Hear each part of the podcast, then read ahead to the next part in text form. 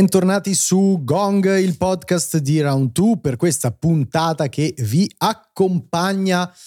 nel corso di questo primo novembre. Sarà una puntata, non lo so se più lunga nel minutaggio perché la stiamo registrando in questo momento, ma sicuramente più corposa dal momento che abbiamo deciso di commentare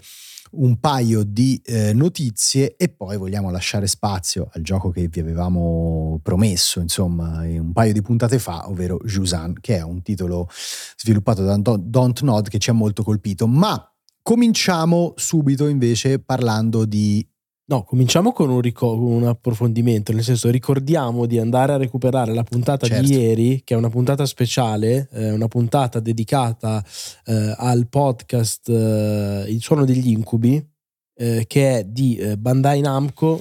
che è un modo per eh, sostanzialmente supportare Round 2 con eh, questo extra, diciamo, dedicato a 5 giochi horror che ci hanno particolarmente impressionato è una puntata che non segue come al solito, diciamo, la struttura di approfondimento di un gioco in particolare e di quello che ci dà il mercato come spunto, ma è un extra che abbiamo voluto registrare grazie a una sponsorizzazione di Bandai Namco, quindi se vi va dateci supporto anche lì, anche perché, diciamo, è un episodio particolare. Sì, comunque se siete appassionati di podcast, noi siamo molto contenti di aver registrato questa puntata sponsorizzata perché il suono degli incubi è appunto comunque un unicum un pochino sì. nella produzione di podcast e eh, nella produzione multimediale legata ai videogame, quindi insomma trovate tutti i link nella descrizione di quella puntata. Adesso entrando più nel dettaglio di quello che invece vogliamo commentare oggi, la prima notizia riguarda degli update che eh, Remedy insomma ha eh, diffuso relativi ai prodotti che sta sviluppando, che non sono pochi. No, sono proprio, anche tanti. Sono anche troppi. Eh, esatto, proprio esatto, a esatto. insomma qualche giorno di distanza dall'uscita di Alan Wake 2 mentre Remedy già ha promesso fra l'altro non solo degli update, eh, delle patch correttive per risolvere i problemi che eh, un pochino insomma vi abbiamo testimoniato anche noi problemi di ottimizzazione al lancio e problemi legati eh, ai sottotitoli e alla localizzazione Dicevo, Remedy ha già promesso delle patch contenutistiche che fra non si sa quando, ma si spera fra qualche settimana, fra qualche mese, aggiungeranno eh, il New Game Plus, qualche altra eh, qualche un, un livello di difficoltà in più, il esatto. photo mode, photo mode che il immagino mode. possa fare delle meraviglie su un titolo del genere. E mh, stranamente, eh, insomma, sì, anche delle, degli elementi inediti, delle come, come è stata definita esattamente? Delle cinematiche tematiche extra e sì. dei documenti in più proprio a livello di, di video, cioè quindi degli approfondimenti ulteriori sulla storia che saranno disponibili solo e soltanto per chi sceglierà di avventurarsi nuovamente in quel di Coldron Lake e non solo. Esatto, insomma vedremo poi quando usciranno questi aggiornamenti, ma ehm, la notizia più eh, interessante per chi eh, magari Alan Wake lo sta già giocando e vuole sapere che cosa c'è invece nel futuro a lunga distanza di Remedy è che ci sono degli update sullo stato dei lavori relativo a Control, al eh, remake di Max Payne 1 e 2 che Remedy sta sviluppando insieme a Rockstar e soprattutto a due progetti multiplayer, uno ambientato nell'universo di Control e uno invece ancora proprio tra le nuvole, molto fumoso. Dei quali non vediamo l'ora di sapere tutto. Ironia. Uh, no, allora, uh, partiamo ovviamente da uh, Control 2, che è quello che si potrebbe legare maggiormente proprio a questo successore di Alan Wake, considerando che fa tutto parte del Remedyverse o Remedy Extended Universe. Remedy Connected, Connected Universe. Eh, mi sta in mente la definizione. Ehm, sappiamo che questo titolo arriverà di nuovo con uh, 505 come publisher, è un gioco che è stato già annunciato ma è un titolo che è stato eh, sicuramente diciamo svelato con un certo anticipo. Tanto è vero che eh, ci fa sapere Remedy o meglio lo fa sapere eh, in una uh, nota agli investitori che eh, Control 2 come progetto è nella fase di eh, prototipazione e che ci sono piani molto ambiziosi per questo seguito. Stanno facendo dei progressi a livello di design e di diciamo pre-produzione continueranno per eh, l'anno prossimo sostanzialmente con questa pre-produzione e l'idea è quella di partire ad identificare, dicono, elementi chiave prima di decidere anche quali risorse all'interno del team assegnare alla produzione stessa. Quindi sì. siamo molto indietro. Con sì, sì, siamo molto molto indietro. La fase appunto di proof of concept continuerà. In realtà loro dicono specificatamente per i prossimi trimestri, quindi può darsi che entri in produzione nel corso dell'anno sì, prossimo, ma sappiamo che... ragione sì, con titoli così ambiziosi, insomma, ci vorranno almeno tre anni di sviluppo eh, certo. pieno, quindi purtroppo, amici miei, prima del 2026 questo Control 2 non lo vediamo. Situazione leggermente diversa, sì. ma leggermente, eh, per Max Payne 1 e 2, dal momento che questo remake appunto di, del titolo, che poi aveva lanciato anche eh, Remedy sulle scene del, del eh, videogioco con la V maiuscola,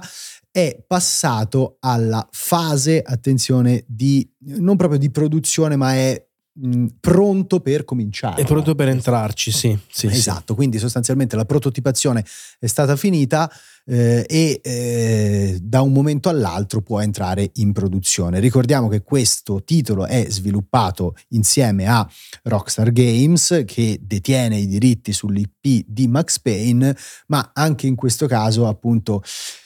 siamo a un cioè c'è, c'è, un piedino, siamo uno scalino sopra rispetto a Control 2, eh, però ancora i lavori eh, stando a quello al comunicato non sono proprio cominciati. No, eh, sicuramente diciamo ci sarà da, da, aspettare un po'. Ricordiamo anche che questa è una coproduzione importante anche perché comunque dietro eh, ci figura Rockstar che certo. aveva sviluppato il terzo capitolo della serie ed è sicuramente un rilancio molto importante per eh, l'IP in generale.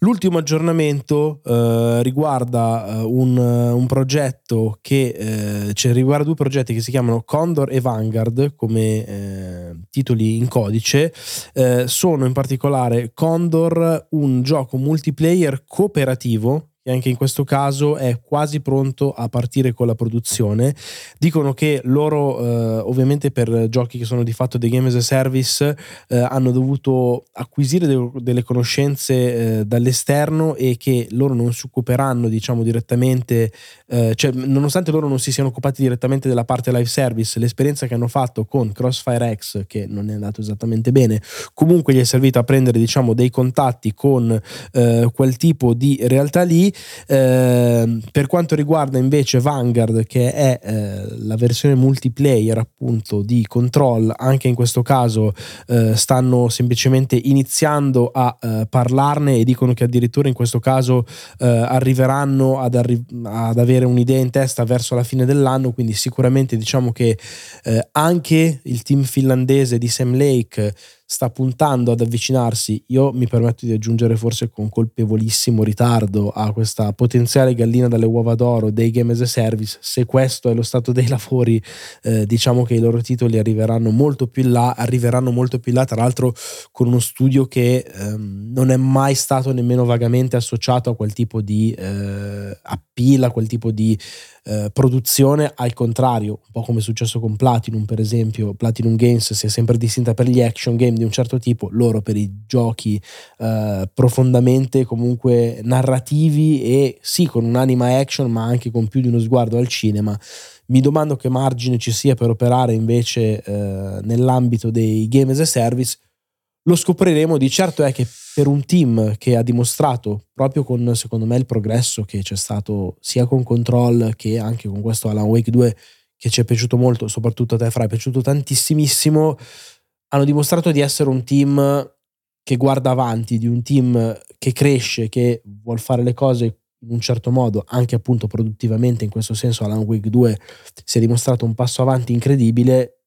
non è che stanno mettendo un po' troppa carne al fuoco? Eh, questa è una domanda a cui risponderemo nei prossimi mesi, nei prossimi anni, anzi, eh, quello che mi lascia un pochino ottimista è il fatto che eh, appunto loro hanno portato avanti parallelamente e stanno portando avanti parallelamente delle fasi di prototipazione. Sì. È chiaro che eh, poi devono essere bravi a gestire quelle che sono le loro risorse eh, per portare avanti i progetti giusti. Potrebbe anche succedere che magari eh, questi titoli, soprattutto quelli multiplayer che sono arrivati eh, alla fine della fase di prototipazione, che magari sono anche pronti per entrare in produzione, potrebbe anche darsi che non c'entrino mai. Questo non si può, ah, non si può escludere, soprattutto se guardiamo a quello che sta succedendo in eh. generale nel mercato dei game as a service. E qui mi aggancio Mamma all'altra notizia che vogliamo appunto commentare, la seconda notizia di oggi che riguarda un po' di guai per Bungie. In realtà questa è una notizia bipartita perché da una parte c'è appunto eh, insomma, la conferma che purtroppo anche Bungie è stata investita da una serie di licenziamenti che appunto si accoda alla scia ormai di innumerevoli layoff, così si dice in inglese, che insomma vi stiamo raccontando negli ultimi mesi. E questa è una notizia vera e propria, poi da parte di Bloomberg e eh, insomma di Jason Schreier, che sapete tutti ha delle fonti sicuramente molto molto eh, radicate nell'industria e molto credibili, arriva anche un report che a seguito di questi licenziamenti eh, diciamo, sostiene che Bungie abbia rinviato i due progetti in cui è impegnata, quindi da una parte eh, l'ultima espansione di questa eh, stagione di Destiny, quindi la The Final Shape, proprio la forma ultima che eh, slitterebbe da febbraio a giugno del 2024 e poi anche Marathon, questo nuovo sparatutto eh, che ci aveva colpito tantissimo quando era stato annunciato, almeno a livello estetico e stilistico che eh, viene, uffici- viene, rimandato, scusate, non ufficialmente, mh, al eh, 2025. All'anno fiscale 2025, All'anno fiscale attenzione, 2025. perché in realtà non aveva una data di pubblicazione, cioè non aveva mai avuto una finestra di lancio. Per me in realtà questa è una notizia, la seconda intendo, cioè non mi aspettavo mai che eh, Marathon potesse arrivare tra l'anno prossimo e i primi tre mesi del 2025, cioè mi sembrava un progetto assolutamente in là. Eh, fonti appunto di Bloomberg dicono che in realtà eh, doveva avere quel tipo di collocazione a livello di calendario, ma che poi in realtà adesso sarebbe sfociato nel 2025, quindi vuol dire una finestra di lancio che va da il primo aprile 2025 al 31 marzo 2026, che secondo me comunque era già più, quella più credibile. Ecco. Diciamo che non sono delle belle notizie al di là di queste speculazioni sui ritardi dei giochi, sono invece a far più rumore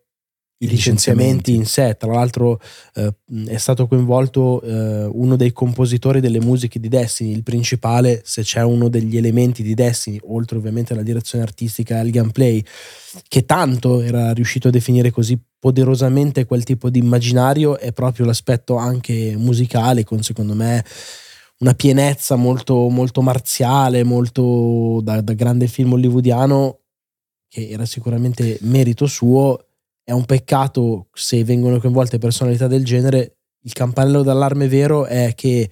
non hanno coinvolto dei, diciamo, delle personalità marginali, non va bene neanche quando succede quello ovviamente, ma si parla di eh, ruoli importanti e soprattutto quello che è davvero problematico, esattamente come avevamo raccontato quando si era parlato di Bioware, quando avvengono dei licenziamenti di questo genere con i giochi effettivamente in produzione, come è proprio sì. il caso di Bungie, sono bruttissimi segnali. Sì, io sono rimasto colpito anche dal tempismo di questi licenziamenti, perché è chiaro che c'è eh, un movimento di tutta l'industria per ridimensionarsi e probabilmente trovare appunto una dimensione più sostenibile anche per il futuro a livello produttivo. È anche vero però che l'acquisizione di Bungie è eh, quello che non strano, molto tempo fa, Sony l'ha comprata, lo ricordiamo, per 3,6 miliardi di dollari e soprattutto sembrava di aver registrato nelle intenzioni di Sony anche la volontà di puntare molto sui game as a service, ma anche molto su Bungie e sul know-how che Bungie ha in quest'ambito, tant'è che vi avevamo pure raccontato delle frizioni che avevamo eh, diciamo più che altro ehm, sì diciamo dire, che esatto non sono ufficiali non sono però ufficiali, sì, si no, parlava no, del fatto che avevamo stessero, percepito ecco. sì loro stessero eh, diciamo facendo anche un ruolo da consulenti esatto, che ha molto senso esatto tant'è che appunto eh, erano eh, entrati nel merito poi del multiplayer di The Last of Us parte 2 sottolineando alcuni elementi problematici che poi avevano portato anche Neil Druckmann a eh, rivendicare invece con orgoglio il lavoro fatto fino a quel momento. Ecco, eh, queste, eh, tutti questi, mh, mm, questi, elementi vanno proprio in controtendenza rispetto a questi licenziamenti e se verranno confermati anche a questi rinvii, forse mi viene da pensare che sia proprio lo ribadisco un'altra volta, con un moto di ottimismo perché credo che eh, non fosse la direzione giusta per l'industria. Forse anche in questo caso l'idea di puntare così tanto sui game as a service per gli anni a venire si è rivelata un pochino troppo rischiosa anche per Sony e quindi stanno un po' tirando i remi in barca? Non lo so. Guarda, io sono purtroppo anche di natura un po' meno ottimista di te. Mi auguro che chiaramente non è mai bello quando le persone perdono lavoro. Mi auguro che però l'azienda riveda i suoi piani e capisca quali sono un po' anche ricollegandoci al discorso di prima, cioè Remedy è nota, Remedy è brava ed è riconosciuta nel suo valore per fare certe cose, ci sta a provare ad estendersi in altri lidi, farlo con troppa convinzione rischia di snaturarti. Questa è una tendenza che forse Sony ha abbracciato con un po' troppa convinzione negli ultimi tempi, soprattutto pensando anche a quello che dovrebbe essere il futuro prossimo. Speriamo che non sia troppo tardi, anche perché poi giochi come eh, il recentissimo Marvel Spider-Man 2 hanno dimostrato quanto siano ancora bravi come PlayStation Studios certo. a fare quello che appunto eh, sanno fare e benissimo. Eh, ci sta ovviamente provare a sbancare con eh, la gallina dalle uova d'oro del game as a service che ti si innesca e eh, macina milioni su milioni ogni settimana. È tremendamente difficile ed è tra l'altro potentemente dispendioso in termini proprio di, ser- di risorse, nel senso che tu vai a spendere tempo, persone, nomi per cercare di arrivare a un successo che però è incredibilmente delicato, sfuggente e forse proprio complesso da mettere a bilancio, cioè dici ne faccio 12 nella speranza che me ne vadano sì, bene sì. un paio, e ok, ma gli altri 10 che succede? E pensare che tra questi altri 10 ci possa comunque a suo modo, in qualche misura, esserci anche la stessa Bungie, che però di fatto di quello si occupa da sempre, fa sicuramente molto riflettere su una deriva che il mercato sta prendendo. Nell'ultima parte di questa lunga puntata con cui vogliamo farvi compagnia anche in questo giorno di festa, come avevamo anticipato, parliamo di un gioco che è arrivato sul mercato nella giornata di ieri. In realtà, se frequentate, insomma, Round 2, Final Round e Gong, probabilmente ne avete già sentito parlare perché è un gioco che ci aveva molto colpito anche nel corso delle fiere di settore e che eh, ci aveva stampato in faccia un gran sorriso nelle due occasioni in cui l'avevamo provato, si tratta di Jusan, un, una produzione che esce dalle fucine di Don't Nod e che di fatto inaugura formalmente questa, questo nuovo corso della compagnia parigina, nota ai più per eh, insomma tutta la serie di Life is Strange ma appunto dopo quella lunga parentesi legata alla narrazione interattiva, titoli episodici, l'azienda ha deciso di reinventarsi. Qualche tempo fa ha cambiato logo, si sta gettando in produzioni di diverso tipo, fa un po' di publishing, un po' eh, di produzioni che autopubblica come questa di Jusan, un po' di produzioni che invece pubblica con altri publisher, come nel caso di Banishers, che verrà pubblicato sotto etichetta Focus Home Interactive, eh, e questo è proprio il primo movimento della nuova stagione di Don't Nod. Sì, Jusan è un gioco che si inserisce in maniera direi evidente, senza troppi, troppi giri, eh, in quello che è eh, il solco tracciato con eh, pieno merito grande successo da un titolo come Journey, ovvero è un gioco dall'animo indipendente molto molto emozionale, eh, segue eh, l'ascesa su una montagna che è anche chiaramente un elemento simbolico di questo personaggio eh, indefinito nel sesso, eh, umanoide, non è proprio in tutto e per tutto un essere umano, visto anche la pelle di colore rossastro,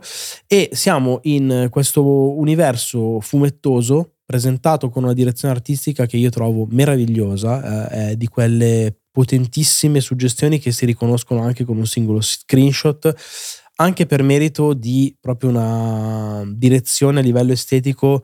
molto originale, molto particolare, con un uso di una palette cromatica strana e anche, soprattutto, un utilizzo delle texture che sembrano quasi non esserci o essere a malapena accennate. È un gioco con un look fortemente distintivo, con una modellazione particolare e proprio un, un colpo d'occhio unico. Ed è un gioco di scalate esatto, sostanzialmente. Esatto, sì. eh, Jusan è un termine francese che eh, insomma significa risacca, quindi proprio la progressiva, il progressivo ritiro delle acque e su questo elemento si basa proprio la narrativa e anche il gameplay del gioco perché eh, evidentemente quello che deve fare eh, il protagonista o la protagonista, insomma, scalare questa montagna che un tempo in realtà era sommersa dalle acque per raggiungere la cima con un obiettivo specifico che adesso, insomma, non vi sveliamo. Eh, qual è il punto? Il punto è che durante questa scalata sostanzialmente si vedono i resti di una civiltà che adesso è scomparsa, ma che progressivamente negli anni, chissà forse anche nei decenni, eh, ha subito il ritiro appunto di queste acque e di volta in volta scendeva Certo, eh, sempre più alle pendici. Sempre più alle pendici cioè, di questo monte. La cosa curiosa è che si parla di una montagna, ma di fatto tutta quella cosa era evidentemente sommersa. Certo. Cioè, piano piano diciamo che sono emerse le profondità eh, di questo oceano che non esiste più e che ha lasciato quindi spazio dal mare al deserto più assoluto è chiaramente anche tutta, nemmeno una metafora, ma un'allusione esplicita al cambiamento climatico, alle difficoltà eh, in cui versa anche la nostra civiltà e in generale un richiamo di attenzione al, al, al tema dell'ambientalismo. È un gioco di grandi suggestioni emotive che però sono sempre eh, proprio in stile journey molto, molto sussurrate, appena appena sì, trasmesse rispetto al titolo di Death Game Company attraverso tutta una serie di documenti che fungono anche da collezionabili che si trovano sparsi qua e là per il mondo. Diciamo che ti racconta tanto di quello che c'era prima, senza sia, sbatterti esatto, faccia, sia attraverso la narrazione implicita di oggetti che trovi, di boe abbandonate, di barche, di strane abitazioni che sono costruite su livelli diversi della montagna stessa, sia tramite appunto questi documenti che sono testimonianze di un viaggio che loro malgrado tante persone diverse si sono trovate a dover uh, intraprendere proprio in virtù di una sopravvivenza e a volte anche di una chimera. È bello leggere in questi ricordi che tu vivi al contrario, perché tu stai salendo mentre certo. loro scendevano. Uh, di una specie di Eden che loro si immaginano. Piano piano si legge in questi fogli, in questi documenti che trovi, di quanto l'idea stessa dell'acqua sia diventata una specie di miraggio, di mito, nel senso che prima vivevano con la disposizione, la disponibilità totale appunto uh, delle acque e quindi di tutto quello che ne deriva e poi addirittura la pioggia diventa una specie di mito, ma sarà vera questa storia che ci raccontano i nostri anziani? tu eh, esegui questo cammino, quindi eh, invece a ritroso questa ascensione anche in senso fisico che è basata su un utilizzo del controller molto in realtà molto dinamico, molto ritmico, cioè con i due dorsali ti aggrappi eh, ai vari appigli e lo fai con una fisicità che è piacevole, c'è un utilizzo della stamina che va gestita, c'è una certa inerzia anche nel movimento, soprattutto quando ti aggrappi con le corde, devi prendere diciamo la velocità giusta per passare da un, un punto all'altro è un gioco lineare nel gameplay, sì. ma è un gioco che a volte ti pone dei bivi che non sono mai espliciti, non ti dice se vai a sinistra c'è una cosa, se vai a destra c'è un altro tipo di paesaggio, ma semplicemente diciamo che la parete è affrontabile in eh, due percorsi diversi. Non vuole mai metterti in difficoltà, non vuole essere un viaggio ma comunque sia un filino di componente enigmistica sì, sì, c'è, c'è, perché c'è. devi gestire appunto la stamina, capire quando mettere i picchetti per riposarti, come interagire con alcuni elementi, quindi è un mix secondo me distintivo anche nel caso del gameplay fra platform e un filo di eh, componente appunto enigmistica. Io l'ho trovato proprio piacevole anche dal punto di vista concettuale, mi sembra che abbia un'originalità anche mm, su quel fronte. Sono d'accordo con te, è un gioco che in generale, secondo me, eh, rispetto a tanti esponenti di questi, diciamo, indie che puntano molto sulla sensibilità e sulle emozioni, comunque non rinuncia affatto al gameplay, perché anzi il fulcro è quello c'è spazio chiaramente per dei motivi, da, dei momenti da occhietto lucido, a seguirti c'è questa creaturina strana che sembra fatta come un culettino uh, bluastro che evidentemente ha qualche centralità nella storia c'è, eh, delle pitture rupestri che eh, si riferiscono a degli esseri giganteschi di cui forse lui fa parte, legati appunto a un'idea di eh, sia migrazione che forse di acqua. Eh, è un'ascesa anche, ripeto, molto emozionale, è un gioco che dura poche ore, ne durerà circa 5 più o meno, eh, che secondo me si beve tutto d'un fiato o quasi, lasciandoti comunque qualcosa, ti dico, a me è piaciuto molto, io lo consiglio perché capisco che sia un momento in cui i blockbuster la stanno facendo da padrona in un anno in cui poi veramente abbiamo giocato cose meravigliose. È un peccato se un progetto del genere eh, dovesse perdersi sotto traccia, perché invece secondo me ha qualcosa da dire e rappresenta proprio anche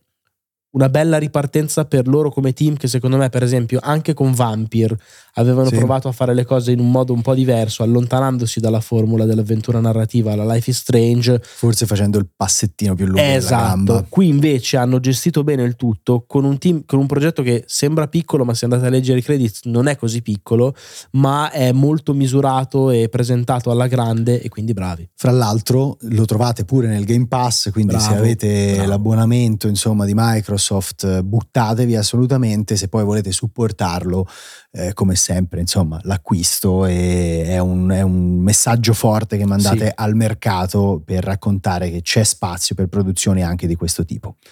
Grazie mille per averci seguiti in questa puntata, stiamo sfiorando il limite della mezz'ora, quindi vi salutiamo e torniamo con Gong nei prossimi giorni. Ciao!